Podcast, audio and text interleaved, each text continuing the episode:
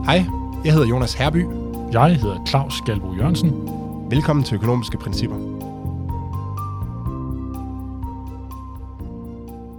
Jonas, hvad har du med til os i dag? Jeg har været inde og kigge på nogle energipriser. Vi har jo snakket om inflation før her i programmet, og lige nu er energiprisen faktisk nede på det niveau, som det var før krigen i Ukraine startede. Både gasprisen og, som vi har været inde på, som følger det, også elpriserne. Det er egentlig ret vildt. Det er ret vildt, og jeg skal ikke gøre mig til ekspert på, hvad der foregår på det område, og hvorfor priserne er på det niveau nu, men på en eller anden måde har jeg en fornemmelse af, at markedet virker. Det, jeg har læst mig til, det er, at altså noget af det skyldes, at man får fyldt nogle lager og sådan noget. Det var med til at presse priserne op, fordi man gerne har fyldt gaslagerne, inden vinteren kommer, og nu har der været en mild vinter, så der har været lidt overskud af gas. Jeg læste en historie om, at der var kommet et skib i havn, som skulle af med noget gas, og det var der ikke plads til, så man faktisk nede og have negative gaspriser på et tidspunkt, fordi man betalte for at komme af med gassen, for at det skib her kunne komme videre i programmet, kan man sige. Ja. Og det viser jo, at noget af det gas, vi ikke har fået fra Rusland, det er jo begynder nu at blive importeret via havnene i stedet for som flydende gas, som så bliver lavet om til den gas, vi normalt bruger. Ja, og folk har jo sparet rigtig meget på gassen, fordi priserne har været høje, og selvfølgelig fordi vejret er godt, som vi kan se ud af vinduet. Mm. Ja, det er sjovt. Nu skal man passe på med, hvad man siger i det her program, fordi vi læner jo så meget op i det her rationelle forbrug og sådan noget, men jeg sparer på energien derhjemme, selvom min fjernvarmepris er den samme som altid. Den er ikke påvirket af det her, fordi den bliver fastsat i januar, og på nogen tror jeg sådan, at defineret af, hvor meget affald der er primært. Så, men alligevel så kan jeg mærke, at jeg ligesom føler et behov for at spare på varmen, spare på energien, fordi man lidt bliver fanget af samfundstændende, vil jeg ikke kalde det, men diskussionen i samfundet. Og jeg synes på en eller anden måde, at det blev sådan lidt en sport, også selvom jeg egentlig ikke har det økonomiske incitament til det. Måske også fordi jeg ikke er specielt begejstret for Putin, så jeg vil også gerne bidrage lidt til at holde prisen nede. Men vi kan i hvert fald se, at gasprisen lige nu er kommet ned igen, og elpriserne er i det store hele også kommet godt ned, som det er lige nu. Der er så også mange derude og siger, at nu, det gælder det måske okay den her vinter her, men næste vinter, nu er jo Nord Stream blevet sprunget i luften, så vi kan ikke få mere gas fra Rusland, og noget, der tyder på. Og vi vil måske heller ikke have mere gas fra Rusland. Så hvad sker der næste vinter? Har jeg bare læst nogen, der siger, at jamen, til næste vinter kan det godt blive rigtig, rigtig hårdt, fordi vi ikke får gassen her fra EU, eller fra Rusland. Det, jeg synes, der lidt er tilbage, for i hvert fald for mig personligt, at undersøge, det er, hvem er det egentlig, der udtaler det? Altså, er det en ingeniør, som måske ikke har en helt samme forståelse for markedet, som en økonom har?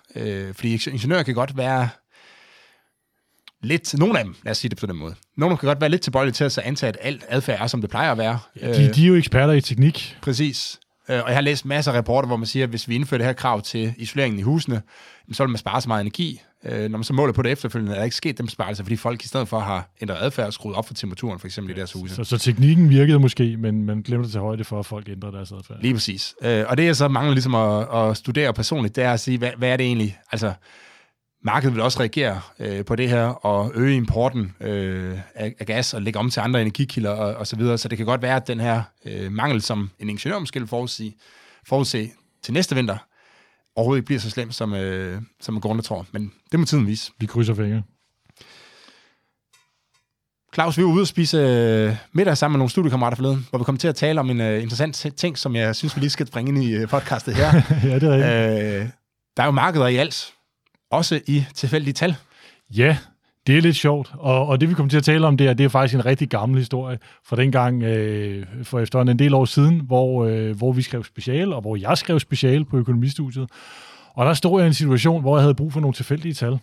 Jeg ved ikke, om I nogensinde har stået i den situation, men en gang imellem står man og mangler nogle tilfældige tal. Ja, jeg har tit brug for det, men jeg bruger så bare Excels random number generator. Ja, og det jo, kan jo også være fint nok, men er de nu tilfældige, de tal, der kommer ud af Excel?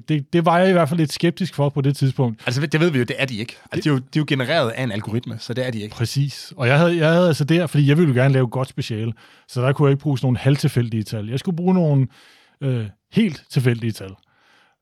Og hvis jeg lige skal fortælle bare de to om, hvad det var, jeg skulle bruge dem til, jamen det er noget, man kan benytte til forskellige statistiske beregninger. Hvis man skal undersøge, om noget er det, der hedder statistisk signifikant, så er der nogle metoder der, til det, hvor den bedste måde at gøre det på, det er simpelthen, at man skal bruge nogle ægte tilfældige tal. Mm.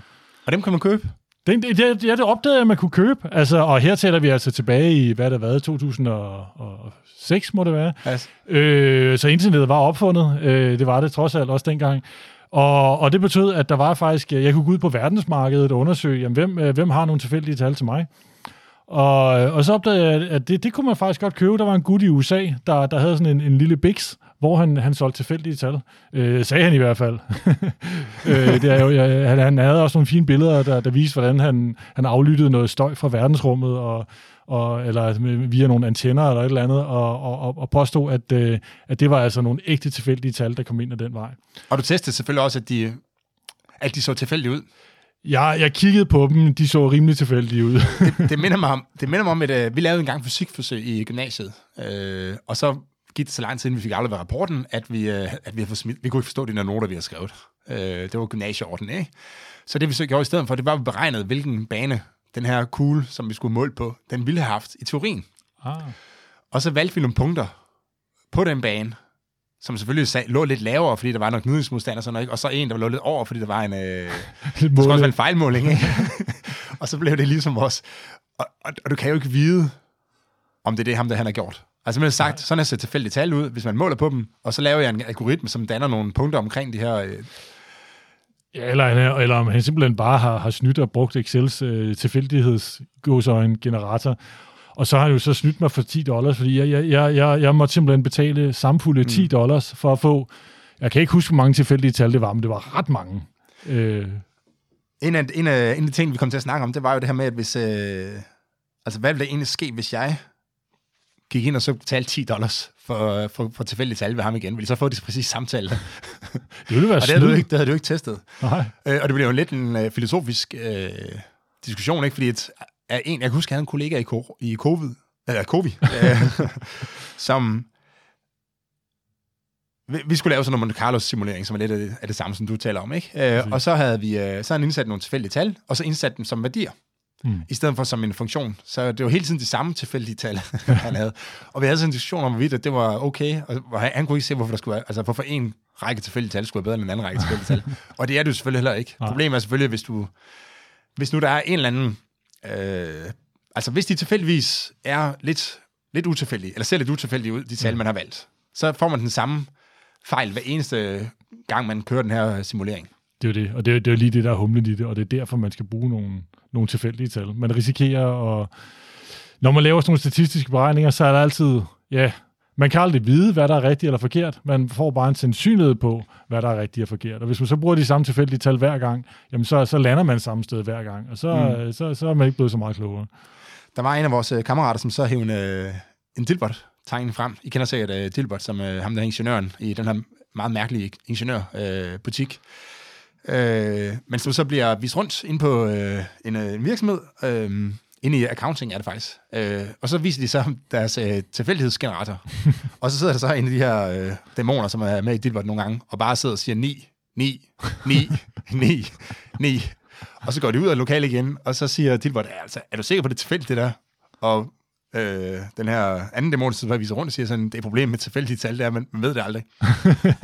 Det kan jo godt være tilfældigt. Det er jo det.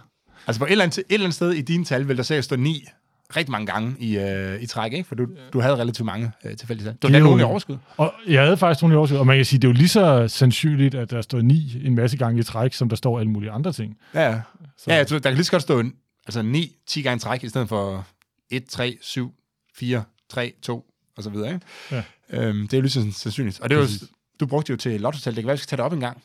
Det kan være, vi kan vende tilbage til det i et senere afsnit. For det man kan sige, der er... Hvis vi skal break en lille smule, så... altså, du kan lige så godt spille 1, 2, 3, 4, 5, 6, 7, som alle mulige andre tal. Altså, det er lige så sandsynligt, at det kommer ud. Yeah. Men derfor kan det godt være en dårlig idé alligevel. Yeah. Fordi det kan være, at der er andre, der har fået samme idé. Og så selvom du vinder, så bliver din gevinst lavere. Ja. Lige præcis. Det tager vi op på et andet tidspunkt. Vi skal også snakke lidt om alternative omkostninger, Claus. Det er nemlig rigtigt, fordi jeg kan forstå, at du har været en tur og gå ud på gaden, og så har du set en sjov reklame. Jeg bliver næsten altid sur, når jeg ser reklamer fra kommunen. Og det er så faktisk ikke fra kommunen, det var fra dem, der leverer kommunens byudstyr, kalder man det. Så alle de her skilte, man ser, og busstoppersteder og så videre. Der er nogle firmaer, der specialiserer sig i at levere sådan noget byudstyr. Og de skrev så på det her skilt her, at nu kommer der snart nyt byudstyr til københavnerne, og det kommer ikke til at koste borgerne $1. Det er da dejligt. Det vil være dejligt, hvis det var sandt, men det er det desværre ikke. For den måde, det bliver finansieret på, det er, at, at de køber, at de siger, at vi sætter udstyret op gratis, mod at vi får lov til at reklamere folk på det. Så der er ikke direkte en udskrivning fra kommunekassen. Så på den måde kan man sige, at det er gratis. Men problemet er, at der er heller ikke en indtægt i kommunekassen ved salg af de her reklamer, som Alternativ kunne have gjort, hvis man kun havde købt byudstyret. Og derefter udliciterede pladsen til at reklamere for. Eller alternativt have brugt den plads, som reklameskiltet står på, til at sætte en blomsterkumme op, som folk så kunne kigge på de pæne blomster i stedet for. Lige præcis. Det er jo også en alternativ omkostning. Lige præcis. Så man kunne have fået noget, der var smukkere end reklamer på det sted der. Men det er bare en generelt ting, som man meget, meget tit stod på. Specielt har jeg lidt fornemmelsen, hvis man... det er en nem måde at skjule omkostninger på, ved sådan noget. Så hvis du gerne vil for eksempel bygge 5.000 billige boliger, så kan du jo få det til at se billigt ud ved at sige, at vi bruger bare noget af den grund, noget af den jord, som kommunen har i forvejen. Den sælger vi så med krav om, at der skal være billige boliger på, på den her jord her, og så koster det altså ikke noget. Men det gør det bare, for man kunne jo alternativt have solgt jorden til mange milliarder kroner. Uden det krav. Uden det krav, ja. Fordi, ja, det skal være, at du lige skulle forklare det. Det du siger, Jonas, det er, at hvis kommunen nu har en grund et eller andet sted, som ikke bliver brugt til noget lige nu, det kan være, der har været nogle industribygninger, eller hvad ved jeg, så har kommunen overtaget den her grund, og så kan kommunen, lad os sige, den har to muligheder, den her kommune, enten så kan den sælge den her grund til nogle private, med krav om, at huslejen i de lejligheder, der bliver bygget højst, må være, ja, på et tidspunkt var det 5.000 kroner, ja, det vil nok være et højere beløb i dag, men lad os bare sige, for eksempel skyld 5.000 kroner. Og der kan godt være, at der er nogle bygherrer, der gerne vil købe den grund, selvom der er den betingelse på, men så vil de nok ikke betale særlig meget for grunden, fordi de jo så efterfølgende ikke kan få særlig meget for at leje de her boliger ud. En anden mulighed kunne være, at kommunen kunne sælge grunden til at bygge lejligheder på, men uden noget krav om, hvad lejligheden skal koste. Og i det tilfælde, der vil det være meget mere attraktivt for de her entreprenører eller developere at købe grunden, fordi så vil de jo rent faktisk kunne få en god indtægt fra at leje de her lejligheder ud, og så vil de måske betale mange 100 millioner, eller hvad ved jeg, for at betale den her grund. Og forskellen mellem de to situationer, hvad de ville betale, hvis der var et krav om de 5.000, max husleje på 5.000, og så hvis der ikke var noget krav, jamen, forskellen på de to salgsværdier, det er jo lige præcis den her alternative omkostning, som du siger, det som kommunens skatteborgere så reelt faktisk betaler for at få stillet de her billige boliger til rådighed. Men det er skjult. Hvis man kæder det sammen, hvis man kæder salget af grunden sammen med kravet om, at huslejen højst vil være 5.000, så går man ind og skjuler den sande omkostning, der er ved det her huslejeloft-krav. Lidt ligesom du sagde med buslæskuerne. Hvis man kobler kravet om, at nu skal du sætte nogle flotte buslæskuer op, det kobler man sammen med retten til reklamer, jamen så får man skjult omkostning til de her buslæskuer. Hvis man havde gjort det hver for sig, havde sagt, nu laver vi et udbud, hvor vi siger, nu kan I sætte nogle reklamer op, hvad vi betaler for det, og det andet udbud, hvor man siger, hvad skal det koste at sætte nye buslæskuer op, så får man det gjort tydeligt, hvad tingene rent faktisk koster. Lige præcis. Og det samme med de her billige boliger, der kunne man jo efterfølgende have sagt, nu har vi solgt den her grund, lad os sige, man får 10 milliarder kroner for den, og nu skulle vi bruge 5 milliarder kroner på at købe billig husleje, de her. Så vil sige, nu betaler vi et eller andet hver måned, for at dem, der bor der, de kun skal betale 5.000 kroner i husleje. Og så vil den her omkostning så komme ind på kommunens budget, og så kunne man have en diskussion om, hvorvidt det er pengene værd at bruge så mange penge på, og så støtte den her husleje. Det er godt, hvad det er. Det må demokratiet jo ligesom vedtage, men i det mindste så vil det komme frem, hvad det reelt set koster. Præcis, det vil komme frem i lyset, og så vil man nok træffe bedre beslutninger. Og hvis vi lige skal spinde en ende på den, så har jeg for mange år siden hørt en historie fra nogen, der havde lidt kendskab til, hvordan de her ting foregik i sin tid. For dem, der er ved at hælde grå hår på toppen, der kan de måske huske, da de her reklamebuslæskuer i første gang kom i København. Jeg tror, det var tilbage i midt-slut 90'erne, at de kom første gang. Før det var der sådan nogle grønne kommunale buslæskuer, der ofte var ret smadret og i dårlig stand osv. Og i den historie, jeg har hørt der, den gik på, at Københavns Kommune, der på det tidspunkt ikke havde særlig mange penge, de fik det her gode tilbud fra en virksomhed om, at kom, nu kan vi sætte de her gratis buslæskue op, det skal ikke koste jer noget som helst, kære Københavns Kommune. Og Københavns Kommune var lykkelige, fint, vi får sat nogle nye, flotte buslæskue op, det koster os ikke noget som helst. Og det tænkte de, det var rigtig fint. Det, der så overraskede dem, det var, at ganske kort tid efter, da man havde lavet den aftale i Københavns Kommune, og måske sikkert også andre steder, så begyndte de samme tilbud at dukke op langt ude på landet, i små provinsbyer og alt muligt andet. Og hvis man har kigget lidt rundt på Rådhuspladsen og set, hvor mange mennesker, der går der, så tænker man, der må det være meget værd at sende reklame op. Og så kigger tilsvarende ude i en eller anden provinsby langt uden for København, hvor der er langt færre mennesker. Der er det ikke særlig meget værd at sætte et reklameskilt op. Men det viser sig faktisk, at de her firmaer, de kunne godt tjene penge på at lave det samme ude i en eller anden lille provinsby. Og når de kunne det, så må det jo betyde, at det faktisk var en virkelig, virkelig god forretning for dem at sætte det op i Københavns Kommune. Men det opdagede Københavns Kommune aldrig, fordi man havde koblet det her sammen, og man havde ikke lavet et ordentligt udbud, sådan som jeg har fået det fortalt i hvert fald. Og ja, derfor traf man simpelthen en dårlig beslutning, fordi man blev forblændet af det her med, det var gratis. Man glemte alternativomkostningen. Formentlig ville de kunne have fået en masse penge i kommunekassen, og have fået de her buslæskure til samme pris. Eller klart en mindre kloge, lyder det til. Det lyder det til, at det var det, der skete dengang i hvert fald. Claus, jeg vil gerne på ferie i Sverige og Norge, og måske også Finland. Og til det formål har vi lavet lidt på udkig efter en autocamper. Det er ikke alle, der har den drøm om at køre rundt i en autocamper med 3 børn, men det så synes vi kunne være rigtig, rigtig fedt. Jeg har altid drømt om sådan en Volkswagen California. Jeg synes, ja, de er mega fede. Ja, de er super fede. De er også bare mega dyre.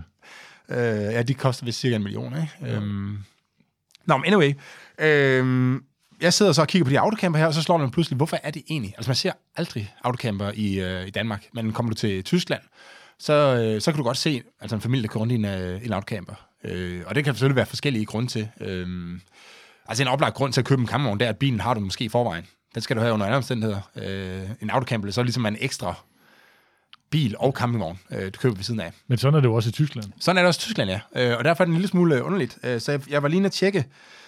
Ej, det er løgn. Jeg fik en af vores studenter til at tjekke, hvad prisen egentlig er, hvis du skal have en bil og en campingvogn i Danmark, Sverige og Tyskland.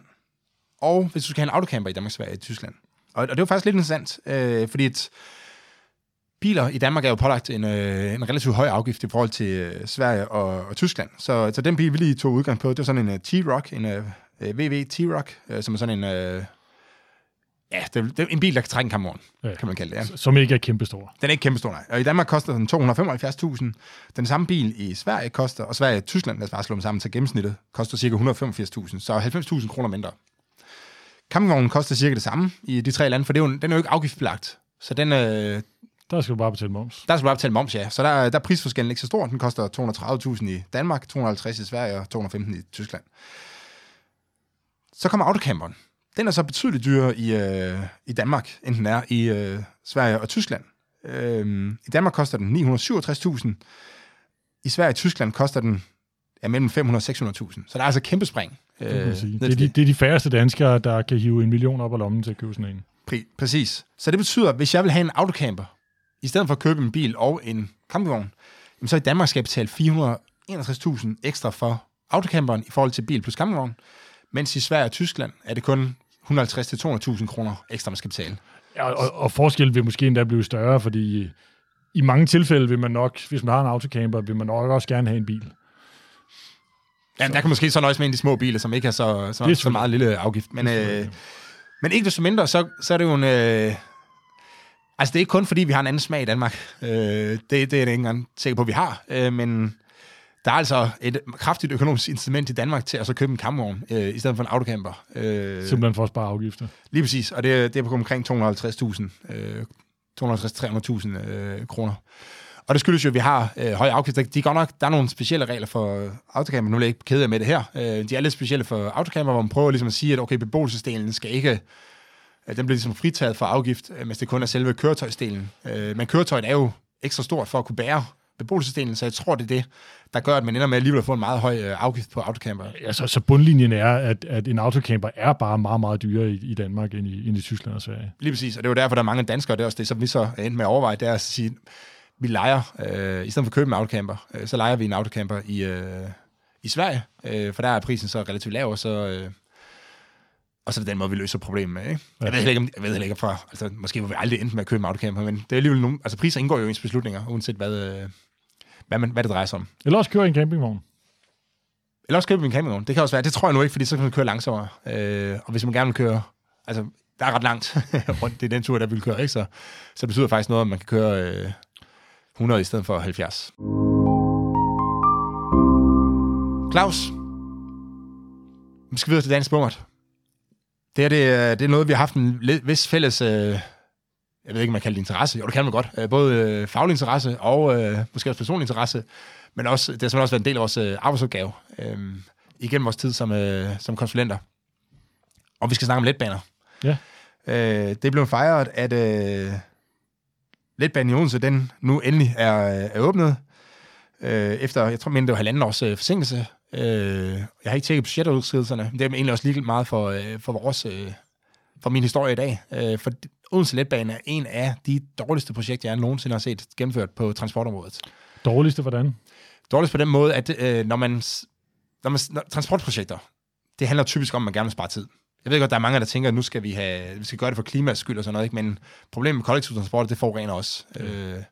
Så en væsentlig grund til, at man laver transportprojekter, er, at borgeren skal spare tid. Så hvis du bygger en motorvej, så typisk er dem, der kommer nogle tidsgevinster, det kan man gøre op i kroner og øre, og så kommer der sådan nogle omkostninger primært til at bygge vejen. Det kan man også gøre op i kroner og øre, det gør man op i kroner og øre, og så sammenholde med de to ting med hinanden og siger, er de gevinster, samfundet får, står de mål med de omkostninger, samfundet får. Og jo, der er også en række andre effekter, støj og så videre, luftforurening og sådan, ja. Men som typisk betyder mindre i det samlede regnestykke. Lige præcis. Ved kollektiv trafik betyder driftsomkostninger så også typisk en hel del. Men typisk bliver det så være, at der er en eller anden gevinst i form af tidsbesparelser, som så skal sættes op mod de her omkostninger til at bygge og drive infrastrukturen. Det, der var helt særligt ved letbanen i Odense, det var, at de samlede tidsgevinster var simpelthen negative. Fordi de tidsgevinster, der var så få passagerer med letbanen, og tidsgevinsterne for dem var så små i forhold til de busser, man havde på daværende tidspunkt, at de gener, man påførte bilisterne, de oversteg simpelthen gevinsten for letbanepassagererne. Jeg har i øvrigt også hørt noget om, at man, fordi den koster så mange penge at drive den her letbane, så er trafikselskabet på Fyn blevet nødt til at skære voldsomt ned i busdriften på resten af Fyn, for at finansiere den her letbane inde i Odense. Og det er jo heller ikke noget, der ligefrem gør noget godt for de samlede tidsgevinster på Fyn. Nej, det vil jeg også, jeg tror, er et problem. Og plus, det tipper også, at nu kan du ikke type regnskab, for der er ikke nogen gevinster, men det gør regnskabet endnu dårligere, hvis der er omkostningerne til letbanen bliver større end forventet, ikke? Jo.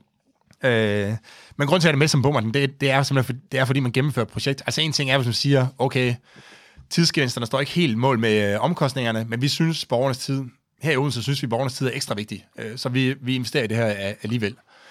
Men når man har et projekt, som direkte generer trafikanterne, ja.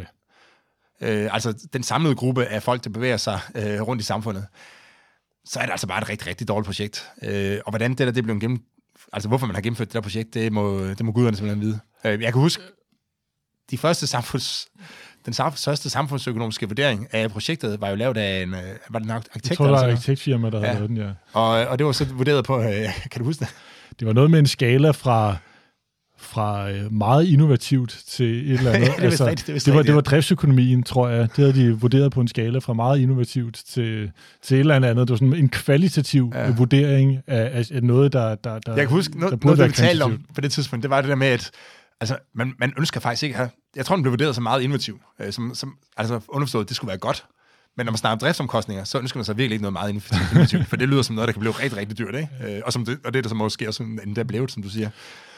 Måske skulle vi så lige tilføje, at nogle af de lyttere, der kender Odense, vil nok også vide, at en væsentlig del af det her projekt har noget at gøre med, at man gerne vil ændre byrummet i Odense. Man har nedlagt en meget stor vej, der gik ind igennem centrum af Odense, og bygget nogle parkeringskældre for at få bilerne væk fra centrum osv. osv. Og nu stillede du det her spørgsmål, hvorfor er det, som man har gennemført det her projekt? Og jeg tror, svaret på det er, at man har set det som en del af det her samlede omlægning af byrummet i Odense. Og der vil vi som økonomer nok bare sige, at jamen, det er jo rigtig fint, hvis man gerne vil forbedre byrummet i Odense. Men lidt apropos det, vi talte om før, så ville det nok have været en virkelig god idé at så skille tingene ad Og så sige, hvad nu hvis vi, fint nok, vi lukker den der vej, vi bygger nogle parkeringskældre, vi laver et nyt musikhus, og hvad det nu ellers er, de har gjort dernede. Så ser vi på, hvad betyder det? Og så ligger vi letbanen oveni. Og hvad giver letbanen så for sig, sammenlignet med en situation, hvor man måske havde fortsat med at køre med busser i de samme steder, hvor man kører med letbanen i dag. Men så måske det er nogle meget lækre busser. Man kan få måske nogle meget fine, flotte busser. Man kan få rigtig meget, rigtig, rigtig flot bus for det, som sådan en letbane koster. Men så vidt jeg ved, har man aldrig lavet det regnestykke, og det betyder jo så også, at man måske lidt har lukket øjnene for, hvad letbanen i sig selv egentlig har kostet, fordi man ligesom har tænkt den ind i det her samlede projekt. Selvom man godt kunne, vil jeg vurdere, kunne have lavet det her projekt uden en letbane, men for eksempel med nogle rigtig gode busser i stedet for. Nu vil så også lige sige, altså der er nogle alternativer omkostninger også. Ja, det er vel ikke der. Men heldigvis var det, der var en af finderne også, at staten betalte en meget stor del af det. Ja. Så det er ikke nødvendigvis Odense Kommunes borgere, der har båret prisen for hele projektet her. Der kan bare sige, at det skulle staten nok ikke have gjort. Nej, og der er jo så den lidt uheldige mekanisme der, at staten, i mange tilfælde har det i hvert fald været sådan, at staten har givet tilskud til de her letbaneprojekter, men det er ikke sikkert, at staten tilsvarende ville give tilskud til nogle bedre busser. Og det kan være, at det kan jo så have trukket kommunerne i retning af at bygge letbane frem for nogle bedre busser, selvom det måske ville have været en bedre idé med nogle bedre busser. Vi skal videre, Claus. Dagens hovedemne. Virker uddannelse? Der har jo været noget debat i valgkampen, måske lidt før valgkampen faktisk, hvor regeringen spillede ud med, at de vil gerne fjerne det ene år af kandidaten, så man fik 4-årige uddannelser, universitetsuddannelser i Danmark. Og i stedet for 5, som der er. I stedet for 5, som der er nu. Og det var der en hel masse debat om. Men inden man ligesom kan tage stilling til sådan en debat, så er det måske rart ligesom at vide, hvad er det? Altså hvorfor er det egentlig, vi uddanner os? Og det har økonomer jo nogle... ja, på grund af to forskellige teorier for, hvorfor det kan være en god idé at uddanne sig. Altså, vi kan jo starte med at kigge os selv i spejlet. Vi er jo blevet helt utroligt kloge af vores uddannelse. Det er jo meget tydeligt. Men det er helt rigtigt, og det er faktisk noget af det, der indgår i pensum på første år af økonomistudiet, apropos det her, vi taler om nu. Så hvad er det sådan en uddannelse gør? Og sådan helt op i helikopteren, kan man sige, den gør to forskellige ting, når du står ude på arbejdsmarkedet bagefter. Det, den gør, det er, at når du har taget den her uddannelse, så har du simpelthen fået nogle kompetencer, du ikke havde før. Du kan nogle ting, du kan udføre nogle arbejdsopgaver, som du ikke kunne før, eller måske kan du gøre det bedre, eller med højere kvalitet, end du kunne før. Det er den ene effekt. Det er noget, der simpelthen, at uddannelsen simpelthen øger din produktivitet. Men der er også en anden måde at beskue uddannelse på. Og det er, at hvis du har en rigtig flot uddannelse, en rigtig fin uddannelse, lad os sige, du har et eksamensbevis fra Harvard i USA. Hvad tænker folk så? Så der er nok nogen, der tænker, at du har lært ret meget. Men der er nok mindst lige så mange, der tænker, hold da op, du har et eksamensbevis fra Harvard, så må du virkelig være klog. Så må du virkelig være dygtig, du må virkelig være flittig. Du må virkelig være en, der knokler og er i stand til, og når du er i stand til at komme ind på en svær uddannelse og gennemføre en svær uddannelse, og måske ovenikøbet med et eksamensbevis, hvor du har fået nogle flotte karakterer. Og den del af det er det, man kalder for signaling, eller signalering.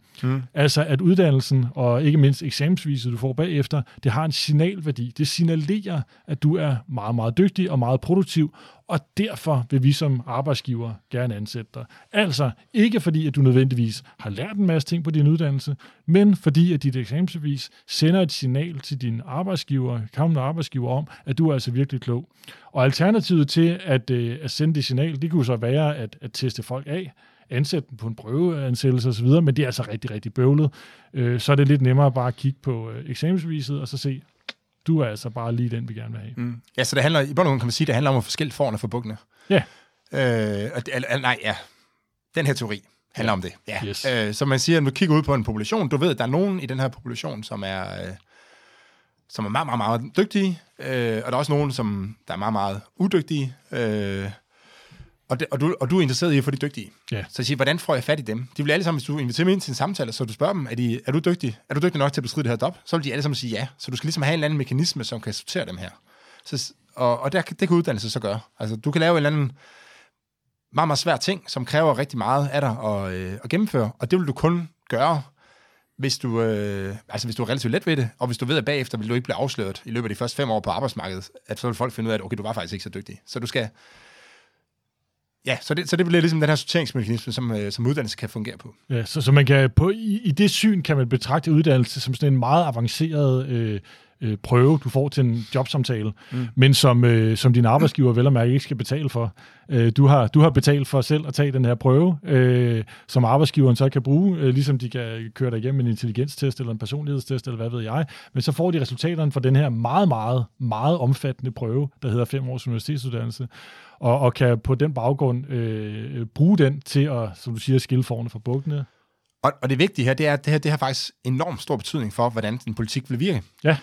For hvis der er fat i den, kaldte du den humankapital? Eller hvad kaldte du den her, hvor man lærer noget? Det er fuldstændig rigtigt. Det er humankapitalteorien. Den første, det er betydningen af, at man lærer noget på uddannelsen. Hvis folk rent faktisk lærer noget, så hvis du giver offentlig støtte til uddannelse, jamen så vil befolkningen også blive dygtigere.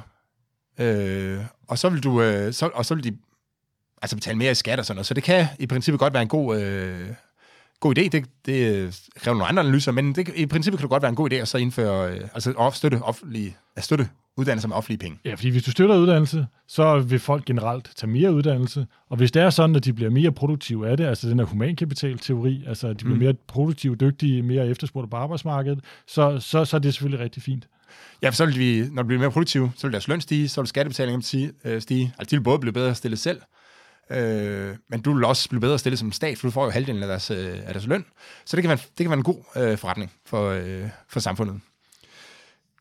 Men hvis formålet med uddannelse alene, og nu taler vi om de ekstreme cases, ikke? Hvis det alene er så skille forerne på bukkene, så hvis du tilføjer, eller siger, nu støtter uddannelse, så der er flere i befolkningen, der tager en uddannelse, jamen så bliver det signal, du egentlig havde før i uddannelsen, hvor du sagde, at dem, der gennemfører den her uddannelse, de er alle sammen ekstremt dygtige.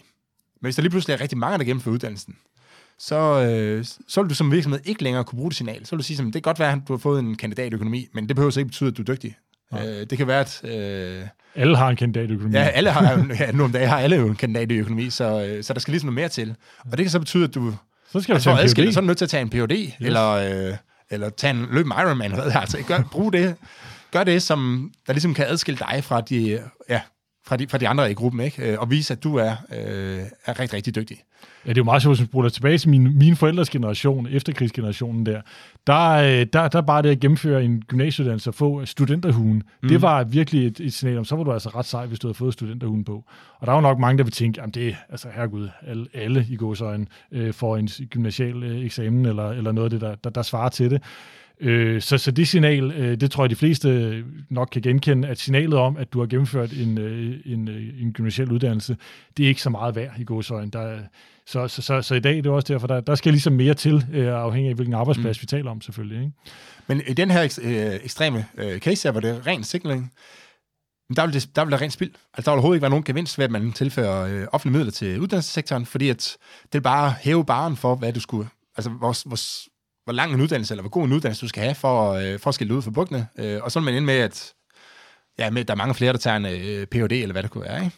Eller tager 2 uddannelser, for eksempel. Det kan være alle mulige grunde, alle mulige ting og sager, som kan gøre, at man, altså man kan bruge til at adskille sig fra... Så det her forslag om at forkorte kandidatuddannelserne fra at være 2-årige til 1-årige, altså så en universitetsuddannelse samlet set er 4 år i stedet for 5 år, hvad betyder det så i det lys? Ja, det er et godt spørgsmål, det har jeg ikke tænkt nærmere over. Jeg tror, at altså en fordel, kan man sige i hvert fald, hvis signalteorien er vigtig, altså hvis det vigtigste ved at tage en uddannelse er signalet, det er, at jamen, så bruger folk jo 1 år mindre på uddannelser. Og så er der jo 1 år mere til at være produktiv ude på arbejdsmarkedet, hvilket både er godt for folk selv, kan man sige. Så tjener de nogle penge, de kan bruge til at tage på gode ferier, eller hvad ved jeg. Og de lægger også nogle flere penge i statskassen, og staten skal jo også bruge nogle færre penge til SU og til uddannelsesomkostninger og sådan noget. Og hvis det alligevel, altså igen, hvis signalteorien holder, jamen så er det jo ikke sådan, at man mister noget produktivitet, fordi så er det jo bare, så man flytter den her bar ned, som vi talte om før, ved at reducere det fra 5 år til 4 år, uden at man taber noget produktivitet, men man har bare flyttet baren der lidt ned. Og det, altså, så er det jo godt, kan man sige. Men mindre der er en effekt, som gør, at der så er endnu flere, der begynder at tage en Ph.D., ikke? Fordi nu er det blevet nemmere at tage kandidaten, for den er kun 1 år. Så det er der flere, der vil gøre. Det er rigtigt. Og så er der endnu flere, der er nødt til at tage en Ph.D., så der er sikkert flere effekter. Der er en effekt, der trækker lidt den anden vej der også. Men dog den primære effekt, vil jeg nok tro, vil nok være, at man generelt sænker de kandidatuddannelser, der nu skulle være omfattet af det her, der sænker du et år. Der vil så selvfølgelig være en andel af dem, der så har behov for at supplere, men mit umiddelbare gæt vil nok være, at den gennemsnitlige uddannelsesmængde vil falde, altså målt i antal studieår. Det vil nok være mit gæt. Jeg skal lige tænke over det til næste afsnit, tror jeg, inden jeg melder mit ud. Det er godt. Vi skal så selvfølgelig også lige huske at sige, at sandheden ligger nok et sted midt imellem. Præcis, det er det, jeg skulle sige. Ja. Det er jo nok sådan, at man forhåbentlig lærer noget på de fleste universitetsuddannelser, men samtidig er det nok også sådan netop, at den her signalteori har også en hel del at sige. Og formentlig vil det nok også være sådan, at der er lidt forskel fra uddannelse til uddannelse. På nogle uddannelser, der er signalværdien nok vigtigere, og på andre uddannelser, der det, du lærer, er nok vigtigere. Mm. Så. Jeg tror, nu er vi jo begge to en del over på arbejdsmarkedet efterhånden. Og ja, man lærer at tænke på en bestemt måde, når man er økonom. Og det er også det, vi prøver at få igennem vores podcast her, ikke? Som jeg synes er en rigtig gavnlig måde at tænke på. Men jeg har også fået fornemmelsen, at alle dem, vi kender fra studiet, som klarede sig godt på studiet, de havde klaret sig godt, uanset hvad de havde gjort i livet.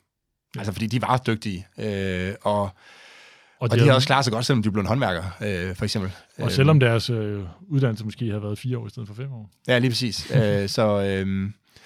Så ja, man lærer noget, men der er altså også meget, meget høj grad af signaling i uddannelse, som gør, at man kommer ind på den arbejdsplads, man nogle gange skal ind på, og der lærer man sådan en hel masse oveni for meget. Altså rigtig meget af det, vi kan i dag, har vi jo lært gennem vores arbejde. Ja.